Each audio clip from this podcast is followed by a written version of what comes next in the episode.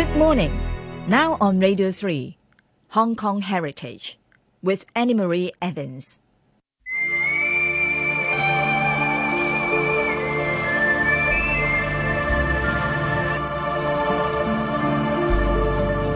Hello and welcome to a special extended holiday Hong Kong Heritage. And here's wishing you a very happy Mid Autumn Festival. There's been several boxes of mooncakes in the office this week, though often they've been with custard and less traditional fillings. I love the artwork that goes into the boxes and packaging, as well as the baked tops of the mooncakes and the background to all the ingredients. Do have a look at our RTHK News website for a video of a local bakery in Sham Shui Po that specialises in mooncakes at this time of year, and theirs even have meat in them. More on mooncakes in a moment. In this week's programme, I'm talking with jeweller Sunny Ko, who's based at the Prudential Centre in Jordan. He's been in the family jewellery business since 1976 when he joined his mother, father, and brother when they started out in the old Miramar Hotel. Sunny, with his fellow artisans, specialises in handmade jewellery. His parents came here from Fujian province, and his father was a carver of wood, ivory, and jade. He mainly do carving the figures, yeah. like old man, uh-huh. warrior, and fisherman yeah, and he very particular. He like to be the well finished. If not well finished, even the time coming for shipping, he won't give it out. Sunny Ko also talks to me about how he and his wife have been celebrating this weekend, even making their own traditional dumplings. Later in the programme, I'll be looking back at some memories from interviews past to celebrate my 25 years of producing and presenting Hong Kong heritage. But first, back to those mooncakes. And where do they come from? Well, it depends on what research you do, but some accounts take mooncakes right back 3,000 years. The first ones, where I'm reading that were described, are called Tai Shi cakes, and then these developed into Hu cakes, a version made with sesame seeds and walnuts, traded from western parts of China. Then we move on to the Tang dynasty, when a general vanquished the Turks in battle and apparently a Tibetan trader offered the general these round cakes, which were then introduced more widely in the population. Later on, they were used to overthrow a brutal dynasty when the resistance used mooncakes to pass messages. I had a good look through my custard filled mooncake this week, but there was no message in mine. Traditionally, in Chinese culture, the fact that the mooncake is round also signifies completeness and reunion when the family comes together for the Moon Festival.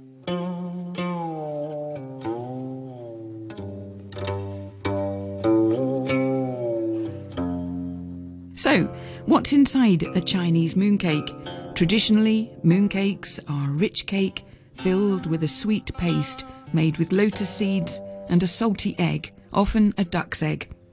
So that's the mooncake and we'll also talk about some of the other traditions of Mid Autumn Festival later in the programme.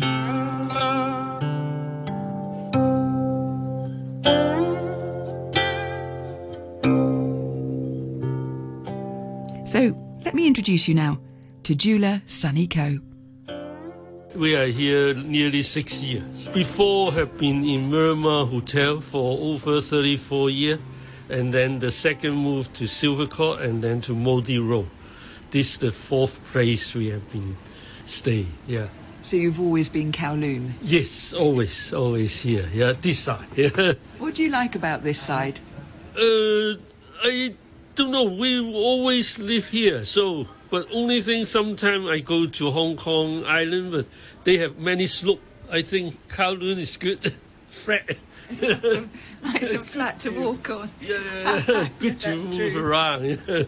Yeah. Yeah, Hong Kong with Ladder Street and everything yes, is much harder. Yeah, yeah. yeah, I agree. So you started out in the jewelry industry, but that was really following your father. Yes, father and then brother and mother. You know, family together. Yeah, yeah, yeah, yeah. So let's go right back. Your father, if you can tell me his name and, and where did he come from? Oh, he he is from Fu, Fuzhou, Fujian yeah, on 1956, yeah, he he get the permission to come out, not you know swimming or whatever, you know, and then come out here, and then brother born in Fuzhou, and then come here, and me born in 1959. So, yeah. So you're you're a Hong Kong boy. Yeah, right. Study here, yeah, grown up here all the time. Yeah, yeah, yeah. So what was your father's name? Uh, father's name is Oh Chun Yik. Yeah, and he he is a good craftsman. Yeah, Yeah, tell me about that. He so he, what, what sort of things did he carve? Uh, before in China, they mostly carved the wood, the expensive wood figures, and he is very skillful. You know, and they on competition, he win the second prize for the whole poem, Fuzhou poem. Province. Province. Yeah. Wow. Yeah, Okay. yeah, yeah, yeah. And how do you know? Did your father ever say how he got started with wood carving? I- Did he do an apprenticeship or? No, I think it's the it's in the village there. They have the traditional of the carving, and, And then did he he- learn from there. Yeah. And where did he grow up? Was it in the countryside or by the sea? Uh, no, no, no. In in the town, in the main city, Fuzhou. Fuzhou, Fuzhou, Okay, Fuzhou, right, Fuzhou. right. And uh, so he becomes he starts off carving wood. Yeah. But later on, he would also be carving ivory. Ivory. Yeah. When he come Hong Kong, we are in Hong Kong at that time in 1960, you know, 50, 60s, is popular with ivory, and I mean ivory they carve. Also, they can be export to all many countries. At that time, no restrictions. So. Yeah, yeah, so he moves from wood to, to, To ivory. But I mean, ivory, of course, is elephant tusk, and that would be, I would imagine, an extremely hard material. Uh, no, it's okay. It's yeah. They they use the similar tooth and yeah to So like wood. yeah harder than wood a little bit. Yeah, right. And yeah. what would he make? Sort of animal figurines? Uh, no, he mainly do carving the figures, Yeah. like old man, Ah. warrior, and fisherman. Yeah, and he very particular. He like to be the well finished. If not well finished, even the time coming for shipping, he won't give it out. Just keep doing till he think it's good. So quite the perfectionist. Yeah, yeah, yeah. He has also in Hong Kong trained few younger new people to how to carve. You know, they call him the master Chun Yik. You know, so it's very. But He was called Master. master Chun Yik Oh. Yeah, they they don't give, put the first name on there. They call master Chun Yik. So it's the So when you were growing up and he used to be doing his work, wa- Yeah. was he sitting at a table at home or did he have a little workshop? Or uh, no no at home. At Oh, home, yeah, at yeah, home. yeah. Work at home, work at home. Did At you have enough time. light? uh, have been moved. One time the light not enough, and then we moved to a higher floor to the seventh floor, so that would help. Yeah. Yeah, yeah, yeah, yeah, yeah. What, for the daylight? For the daylight, yeah, for the daylight, and and he teach us. He say, do everything, do it right before you hand it out. You don't just nearly okay. It's not okay. So it's good, good learning from him. Yeah. So uh, when you recall, so you would be getting up, going to school. Yeah. Um, your father, he would then have a table at home, or Yeah. and all his tools. Yes, he has a tooth at home, and also later, you know, they they have a place for carve together. He starts off presumably as one man doing this, but then does he build up a business of several of them?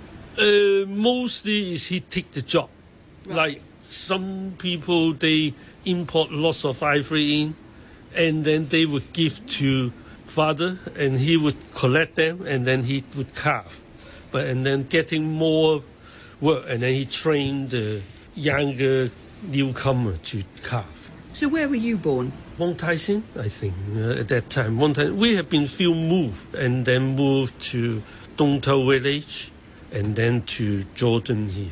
Yeah, now Tung Tau Village. You've described to me how they were the, uh, would you say, the second lot of Yes. resettlement flats. Yeah, that's right. Yeah, it's like a H design. It's a H design. How many? 10, 14 in one side, 40, 42, one on each end.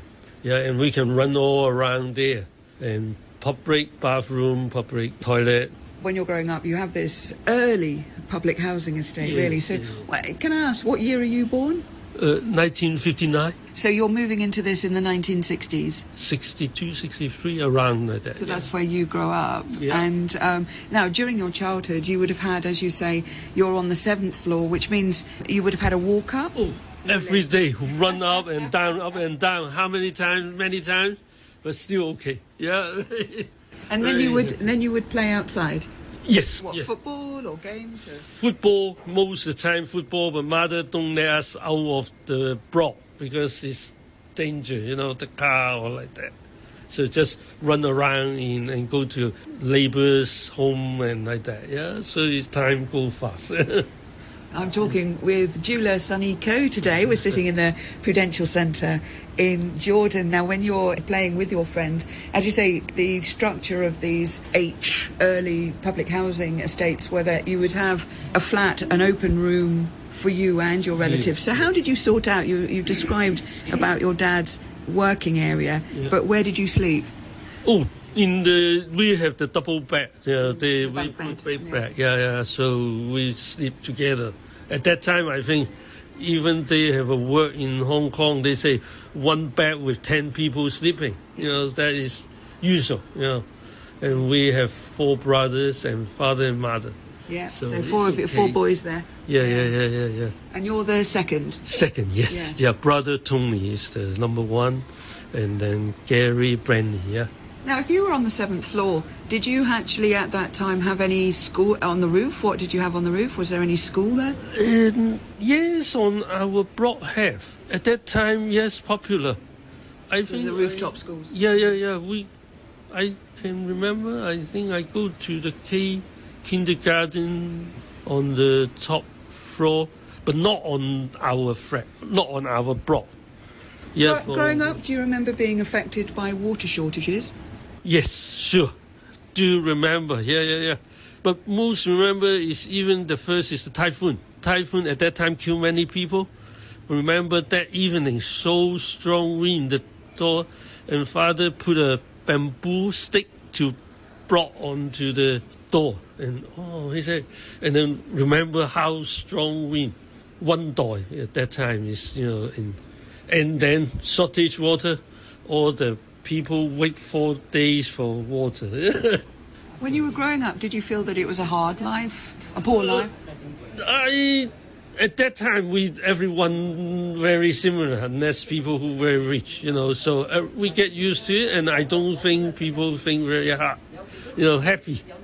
And all neighborhood very good. They help each other, and if the children they need to go out, they would bring the children to our home, and then we look after them. So Oh, okay, yeah, yeah. you know, help each other and don't lock the door. Don't you don't see the door closing.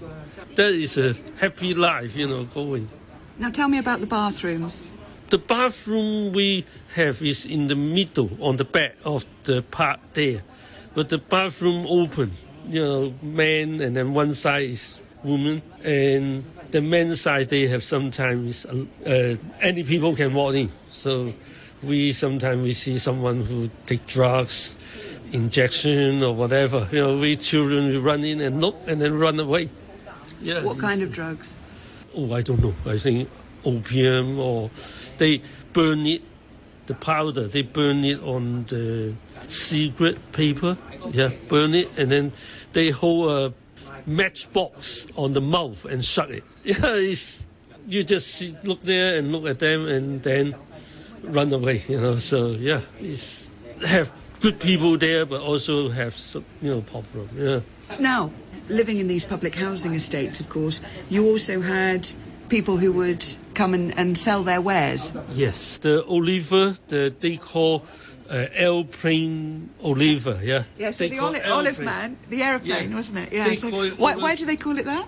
They call it airplane Oliver. Yeah, he shout uh, airplane Oliver, and then everyone go out and watch, and then some people drop the coin, and then he would throw the Oliver up. Know. Yeah, so He, would, he would come with his olives, put them in a little, what was it, a plastic bag? or paper bag. Paper bag, Paper paper bag, bag in those days, of course. And uh, they would throw the coins down from the sixth floor, the fifth floor. Yes, And then ha- he would sort of use a catapult or something like that, no, stick? just or- just a hand to throw up this paper bag. Yeah, yeah, yeah. Usually he would get there, but sometimes if he missed, he would throw another one. Yeah, but someone would have a free, free sample, right? What else did, could you buy? Oh, many people they bring around, you know, the sweet, the they call ding ding sweet. You know, they, they carry in is I think nowadays I think of it is like uh, peanut sweet, you know, peanut sweet. And then he has a, a knocking like a hammer and a piece of uh, metal, which is uh, he knock it on, ding ding ding, and then people he don't need to shout, you know, people will know ah he's coming.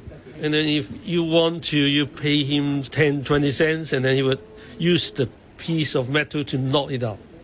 Yeah. the ding ding sweet ding, man. Ding, sweet man, yeah. It's that we can remember we, we had tried, we had buy some yeah, to yeah. eat, you know, so Yeah. eating is very much in the mind. Yes, because now, I mean, we'll, it's, it's of course this weekend is the Mid Autumn Festival, so we think about the lanterns and the mooncake. But take me back to your childhood. How did you celebrate Mid Autumn Festival? We, I think every family would have the moon cake, yeah. And at that time, popular is they you not buy box by box. It's in the year, beginning of the year. Father go to the restaurant, and then to buy like ticket, you know, and then from the time coming, they would get the box of the moon cake back. Yeah. So he would pay in vouchers? In or- Russia, yeah, Yeah, yeah, so every month. Yeah. How you know at that time popular. When Mid Autumn Festival come, he bring back box, and every children not go for the box of the mooncake, go for the bread. They have a bread uh, with the tortoise, and also the most unusual is the one is a pig. So you had a, a bread that was done in the shape of a tortoise. yeah, and also the pig. But the pig was done, what, a real pig or Uh, no, no, no. It's a- cake bread? like Okay, right. Yeah, a cake layer a pig, but they put it into a like a bamboo holding. You know, put in. The children go for that, not go for the mooncake so much. Yeah, interesting. The mooncake's probably seen as a more of an adult cake. Yeah, yeah, yeah. yeah. right. Now, your mum was also from uh, Fujian. yes, that's right. Yeah, yeah, yeah. She also from Fukien. Yeah. Yeah, so tell me about the food that you had at home. Oh, it's a big celebration. You know, at that day we cook all the food, whole table. You know, fish, crab, prawn. Yeah, a lot of Yeah, seafood. all seafood. You know, and meat. Yeah, all the things. Yes, yes. There's a special way of making dumplings. Yes. They're actually put in a meat skin. In uh, yes, they Yeah, it's the not meat. a- it's not a pastry, down, yeah. No, yeah, they not bread. It's uh, meat and then put it into like a skin to cover, and then to put another pot or everything in the middle. Yeah, so it's a fully meat dumpling. Yeah, yeah, and also the most important is the fish ball, the Yes. Fujian fish ball. Inside have meat. Yes. Yeah, the Cantonese one they don't have meat inside. The Fujian one they put meat. As well as fish ball, as well as fish. On the fish, yeah. Ah, The fish is on the outside, but in the middle. I've been hearing about how your father began with wood carving and then worked in ivory. He would also move on to jade carvings, didn't he? Yes. The the J also, yeah, yeah, yeah. All they they have been improved at that time. They have also the tooth to carve the J. He also have been carving J. I was going to say, did he do it manually or did he later on? I mean, these days, surely. Uh, If, the, the J one is with electrical, you know, the machine with the Yes. machine, but need to have the base of how to carve before you can carve a figure. So I do keep some he carved, and we're not going to sell it. Just yes. So the, for the carving, I'm looking at them here. There's some green jade, lighter green jade. Can you Yeah. tell me a little bit about that? Oh, the the J carving, the bigger piece is from China, and they are the jade from China, and then the on jewelry we would the jade would be from Burma. It's called jade, yeah, and they are called nephra. It's a little bit softer, but nowadays even this hardly have people in China carve anymore. I think it's nearly finished. Really, as a skill? if the the skill, yeah. Now they use machine Yeah. and they carve something more simple, not like we have here with uh, figures and lion and incense burner or like that, you know. So that also now hard to find. When you're growing up, you're seeing your father, first of all, but he's carving wood, then he's carving ivory, and of course that was a different era in terms of elephant ivory, which has now been, ba- yeah, it was banned after a certain year, but he would then move, uh, also did jade, which is quite demanding. How did you get into jewellery? Did you? Oh, study is just go with father and brother together to start the business. So we beginning work for other people and then we start our own shop, our own business.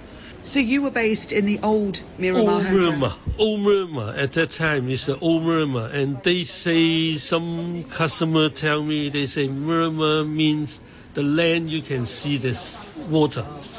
And at that time, in front there is not much building, but now you can't even see any of the water. yeah, and then from Old Miramar they knocked down, and then we moved to New Miramar, the one beside. And could you still see the water from there? Uh, no, no, still cannot. No, at that time already can't see anymore. You know, so right. And what what appeals to you when you're working in jewellery? I mean, you've got you meet your customers, but you're also dealing in stones. And the key thing that I, I should emphasise here with your jewellery is it's that the pieces are completely original because it, you've got you're working with artisans Yes. to create. And so I'm looking at some very interestingly shaped gold rings right in front of me, but also you obviously work in a number of different types of stones. For you personally, what appeals to you about this work? Oh, the work we do is all by pieces, one by one by hand, and which we base on the stone, and then we make the design, and then we make the ring. So everyone is individual, and also sometimes some customer bring us the stone or the design, we would make it. Yeah, but sometimes some customer draw us the design, and when we look at it, we say it won't work.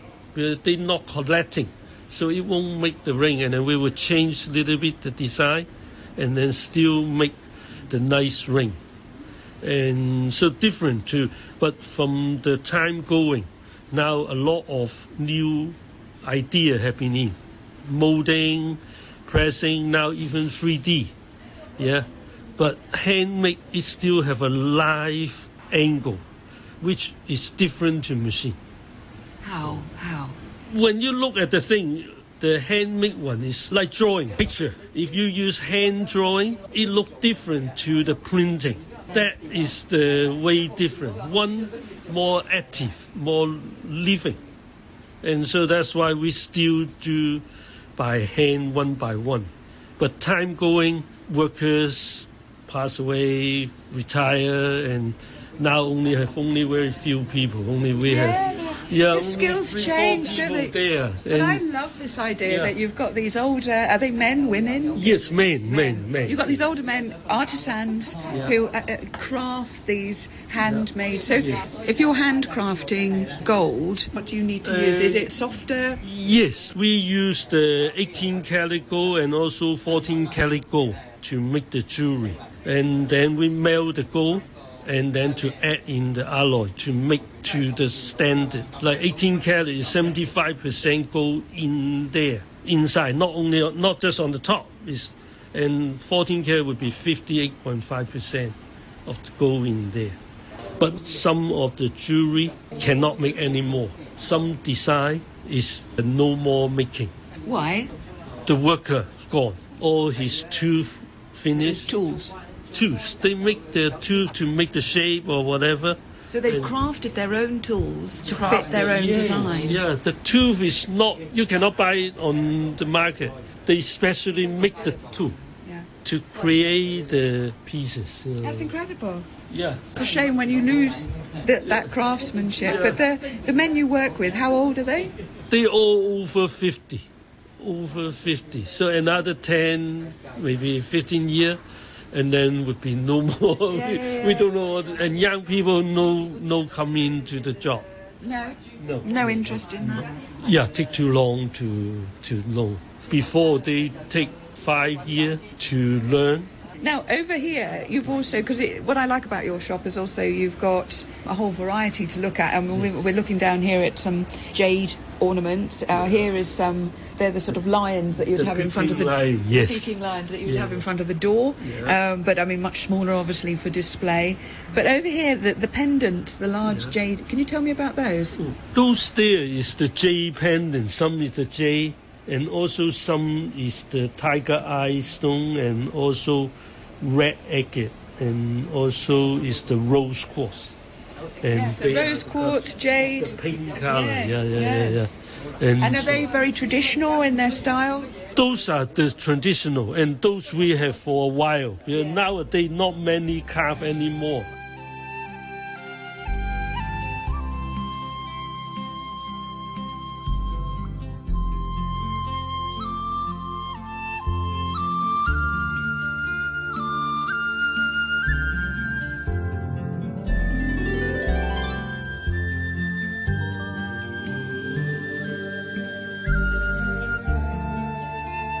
So that's Sunny Ko talking about the changing traditions in making jewellery at his store in the Prudential Centre in Jordan. And I'll just return to Sunny Ko in a moment to talk more about how he celebrated the Mid Autumn or Moon Festival as a child. So, as well as eating mooncakes, why do we carry lanterns at this time? These days, of course, children can get ones that are made out of plastic, often in the shape of cartoon characters, and it's always lovely to head to Victoria Park to look at everyone carrying lanterns. Me, I prefer the traditional ones made out of paper with a candle inside. And in decades past, these would be the red ones that you still see today, that are like a concertina as you pull it out into the shape of a globe. Then other fan fold lanterns include fruit, animal shapes such as rabbit, fish, butterflies, and dragons. In the past, you could also make lanterns with pomelo peel. It's believed that the moon is at its brightest and fullest size at the festival, coinciding with harvest time in the middle of autumn. Traditionally, the lanterns are there to light people's paths to prosperity and good fortune. And now back to Sunny Ko for his recollections. This weekend only now is only me and wife here. We still we have been prepared a lot of food still cooking. yeah, that's all. Prepare a lot of food. That's very yeah, Hong Kong. But also, um, is it is it again?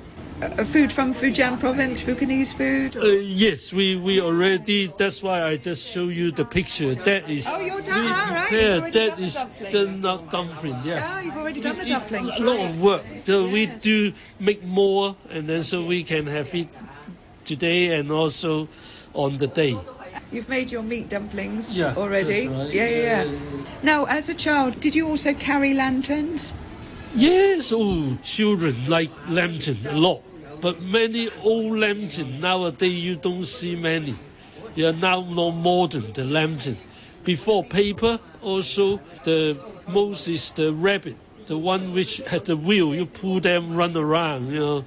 But you say, say, about the rabbit. What did you do with the rabbit? You pulled it rabbit, along. Uh, rabbit with the rabbit shape. Yeah. And then with the wheel on, and then you put the candle inside, and then pull that rabbit can pull around, run around. They suppose there is uh, in the legend is the there's rabbit there and a tree and a man who harming the tree, and also the lady there, the fairy. All on the moon. All on the moon. right. Here's wishing you and your wife a very happy Mid Autumn Festival, sir. And you too. Yeah, everyone have happy Moon Festival and. And lots of mooncakes. Yes. Yeah. not too much. Not too much. Yeah. My thanks there to Sunny Ko of Sunny Jewellery and Arts Company in the Prudential Centre at Jordan, talking there on his childhood memories and handcrafted jewellery. During our interview, Sunny talked about how he grew up in an early public housing estate. The man who was largely seen as the architect of Hong Kong's post war public housing was Michael Wright, who would become the director of public works in the 1960s. He was born in 1912 on the Peak, and after the Second World War would use his architectural skills to help oversee the design of the early housing for tens of thousands of people who had come from the mainland and were largely living in unsafe squatter huts on the hillsides. I interviewed Michael Wright in September 2017 when he was 105 and living in London. Here he explains about that early public housing he helped to oversee.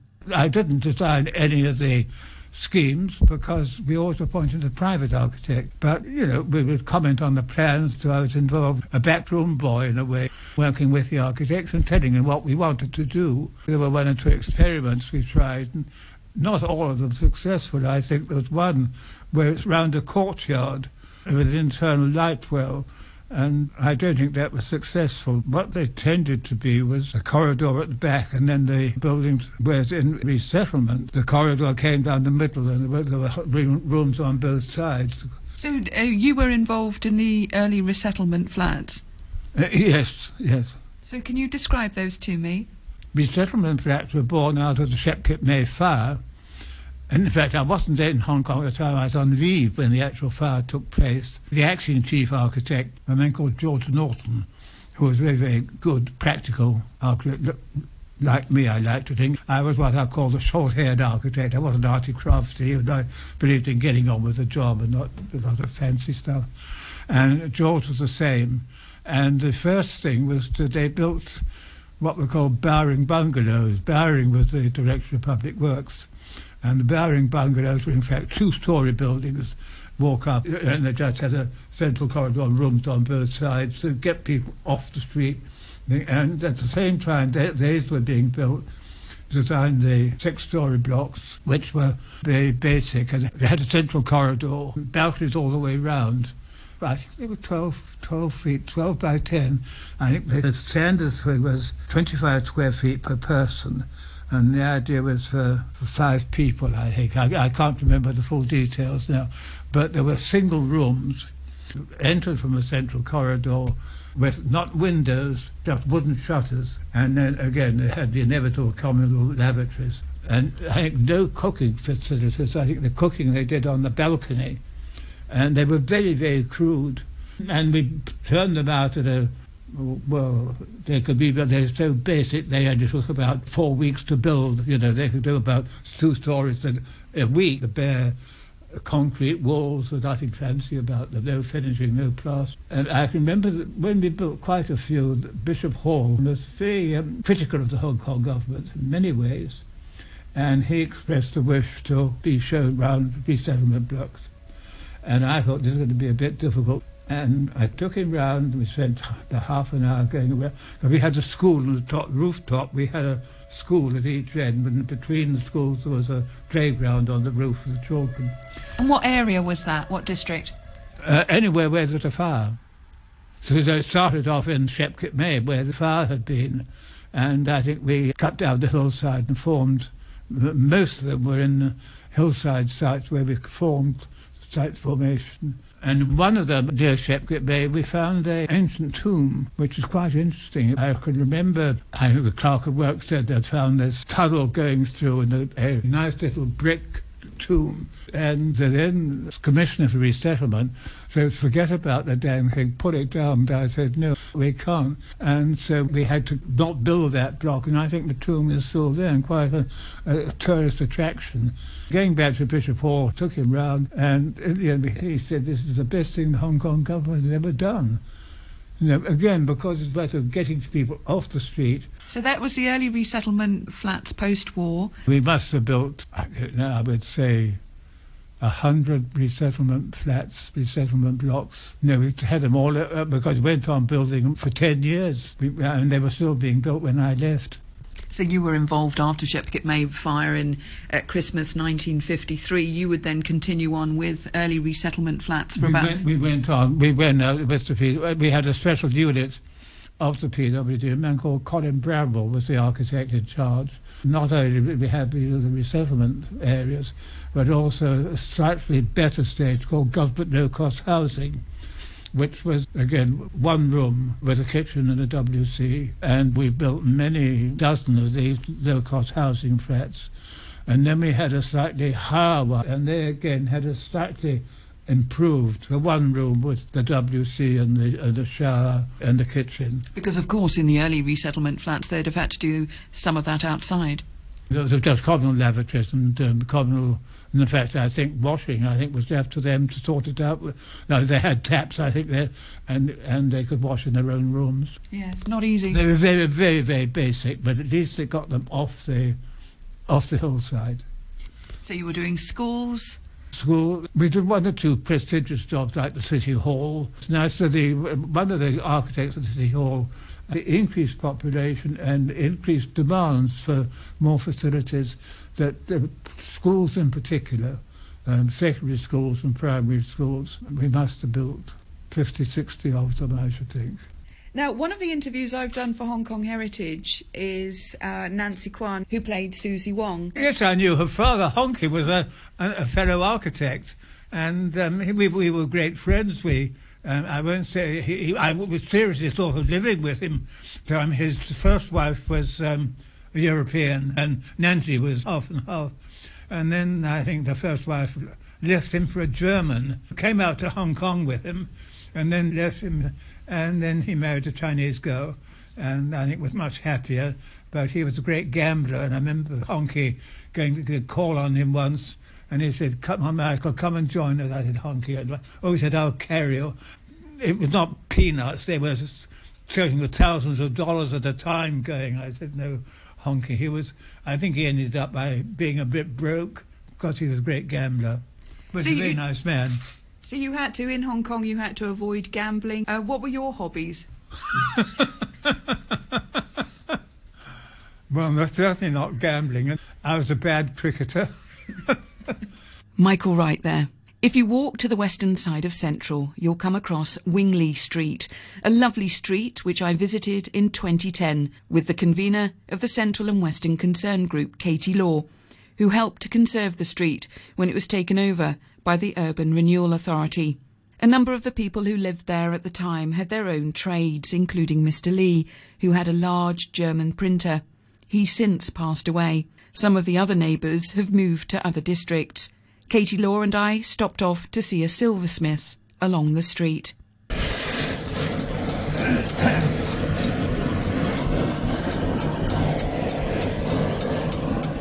My name is Yip Kam Tim.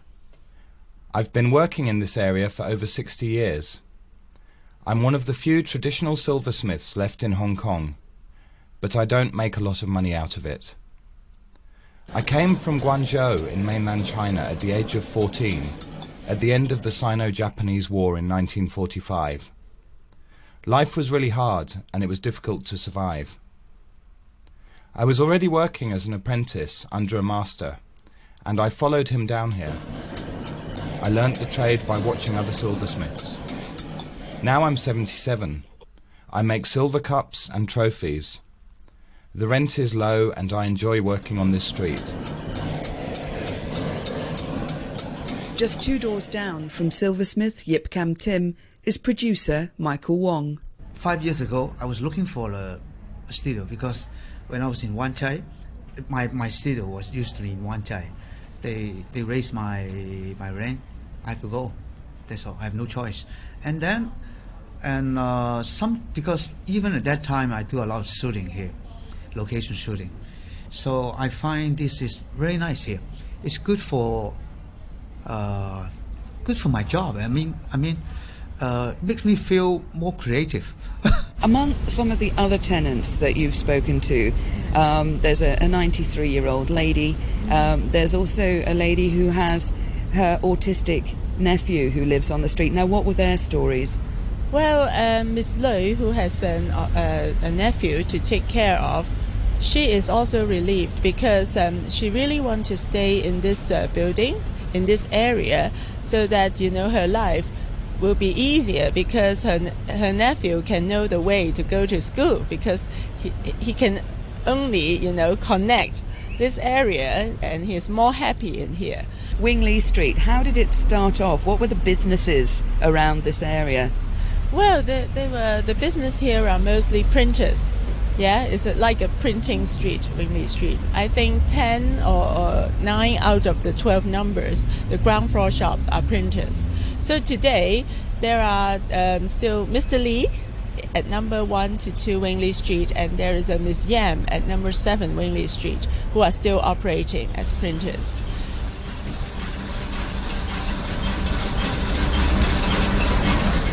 And um, there are also quite um, a few craftsmen around the area.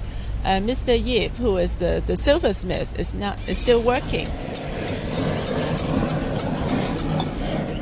And recently, there is a, a leather workshop which is opened at um, directly opposite Mr. Lee.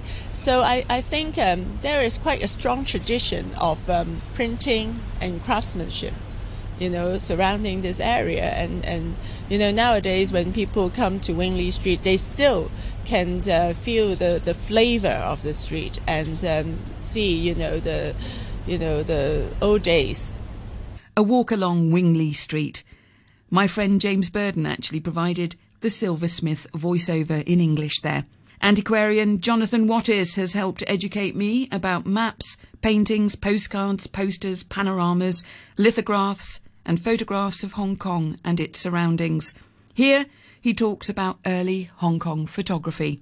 I was fortunate enough to be in London a few weeks ago. There are a lot of antique fairs on early June, and we we make a pilgrimage to them every year. We go and uh, visit a number of antiquarian book fairs and uh, print fairs, and there's a wonderful map fair at the Royal Geographical Society. I also met a few collectors. Um, I was very lucky to buy three photographs by one of the earliest photographers to set up a studio in Canton and Hong Kong, and his name is Milton Miller.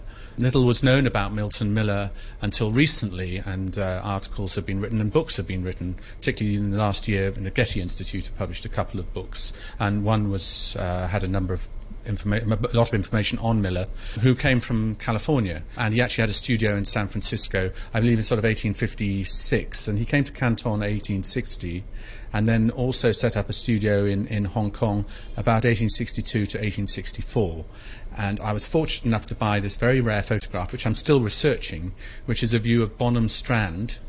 That's where my research has pointed me so far, and I'm still to identify which buildings they are. One of them may be the Harbour Master's office, and it's a view about 1862 on showing part of Hong Kong's one of its earliest forms of reclamation in the city.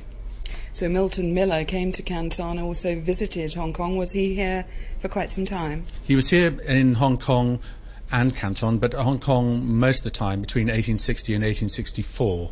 There is a story that ran in one of the newspapers in Canton that uh, mentions that he was uh, looking for people to help him to find his plates, glass plates, which recently been stolen. And that story ran in 1861, I believe. And I think at that point he moved to Hong Kong. And uh, so he was in Hong Kong in, in the early 1860s. But he did know how to uh, take very good photographs, and he produced some rather wonderful uh, plates and prints of both buildings and also countryside and also portraits. Now, who was Milton Miller's audience? Was he doing this for an architect's office? Was he doing this as, for travel guides? he had a studio in, in Hong Kong for a short while, and uh, he would have done it for probably private individuals. He might have done some corporate work, but uh, certainly he would have been commissioned to, to, take portraits, and he may well have been commissioned by companies to take pictures such as the one we have over here in the corner. And if you look at it, you can see their buildings and and they're on the waterfront. Oh, the original waterfront. this this no, this is the Bonham Strand waterfront. Right. So the praya on Bonham Strand was. Oh, so this in. has already had some reclamation. This has had reclamation, which went in, and the the, the, the Bonham Strand reclamation was built um, after there was a great fire in Hong Kong in December 1851, and um, over 400 houses were destroyed north of uh, Queen's Road in Sheung Wan, and as a result, they had to rebuild that part of the city, and they also reclaimed some land. And uh, two streets were named: one Bonham Strand, after the Governor Bonham at the time, and the other one after Jervois, who was a, a, general in charge of the Royal Engineers who tried to quell the big fire that made the destruction. So, so this is a view we have of Bonham Strand, and these buildings uh, are early 1860s, and they're rather grand colonial buildings. But uh, it's, it's about 1862, and you can see there's a road or praya in front. Well, this predates the praya which went along the waterfront of Hong Kong uh, in the central area, which was built in 1864.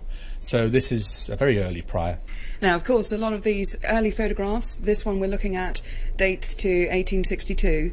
Uh, these are done with something with silver and something with plates, isn't it? Yes, it is. It's well, they had a big box uh, camera they would use, and they, they had glass plates which would, they would insert and take the picture using these glass plates, and the image would be held onto that plate, and they would print from the glass plate. And at this time, they were using a, a printing method called albumen print, where they, with with with, with a, a, very high quality paper, they would sensitize the paper with albumen, which is like egg white, um, and as a result, they would print a very high quality image, which if you get a very good definition picture like this one particularly, you can probably blur it up to about four to six times the size, and so almost have a huge poster of it because the, and it will still retain a very sharp image. The quality is very good. Yeah, so you've got 27 photographs along this wall of the peak, and they're absolutely fascinating because you've got unknown photographer, unknown photographer, basically because of these early photographs with a very bare peak. I mean, it's, yes. so you look at it, and uh, interestingly, also it's very rocky. There's not many trees there. Not many trees. Certainly in the earlier ones, um, when you get nearer to 1900, there, there are many more trees. But uh, certainly the ones that are the 1860s, 70s, there are indigenous trees, but a lot of the trees that were brought in were, were being planted around this time, I believe. So the early ones are showing just these thatched bit of housing, but uh, you've also got some early bungalows. They're quite grand, aren't they? They are. They are very grand, and, and it's a sort of mistake in many ways because they called the early houses on the peak bungalows. Well, you and I know that a bungalow is a single-story house, but often they are entitled bungalows on the peak, and they may be two-story or three stories. Uh, well, often two stories, but uh, and there are the odd. There, there are a few bungalows in among them. So your 27 photographs of the peak, the peak collection, go from 1869 to 1900. So yes, you do, you do, because the peak tram would have been 1888. So you've got that that on there, have you? We have, yes. The peak tram um, uh, uh, makes a significant uh, difference to the, bu- the building on the peak. So many more houses start being developed because clearly in the uh, early days it was quite inaccessible apart from a few people struggling up the hills in a sedan chair. So with the peak tram, they could commute, I suppose, and that made made it much easier to have houses, and they could be down in town in ten minute ride, uh, very quick, very easy. Now, when I was talking to you a few months ago, we were discussing the painter Auguste Borget, who was also in Hong Kong Uh, a little bit earlier, but in the mid 19th century. Do you think that these early photographers, you're saying little was known about Milton Miller, it's now starting to appear a bit more in books. Do you think the early photographers get the kind of same respect as the early painters? Um, not quite yet, but it's a, it's a, it's an evolving thing and it's developing because more information is coming out on these people and more people are doing research on the early photographers. So uh, there's an interesting transition. The early exhibition that was on recently at the Getty Institute in California was entitled Brush and Shutter. And so that was all about the transition of these uh, early artist studios in Hong Kong and in Shanghai in this case, but in Hong Kong certainly, uh, they had studios which were to paint on oils, ships' portraits, people's portraits, and, and sometimes these were done by hand earlier on because they would draw them. And then when photography came in, they often doubled up. So they were both painting studios and photography studios. So the, the, the artist would be doing both things. Jonathan Wattis there. My thanks to all those who give their skills and knowledge to the programme. Thanks for listening and join me next week on Hong Kong Heritage.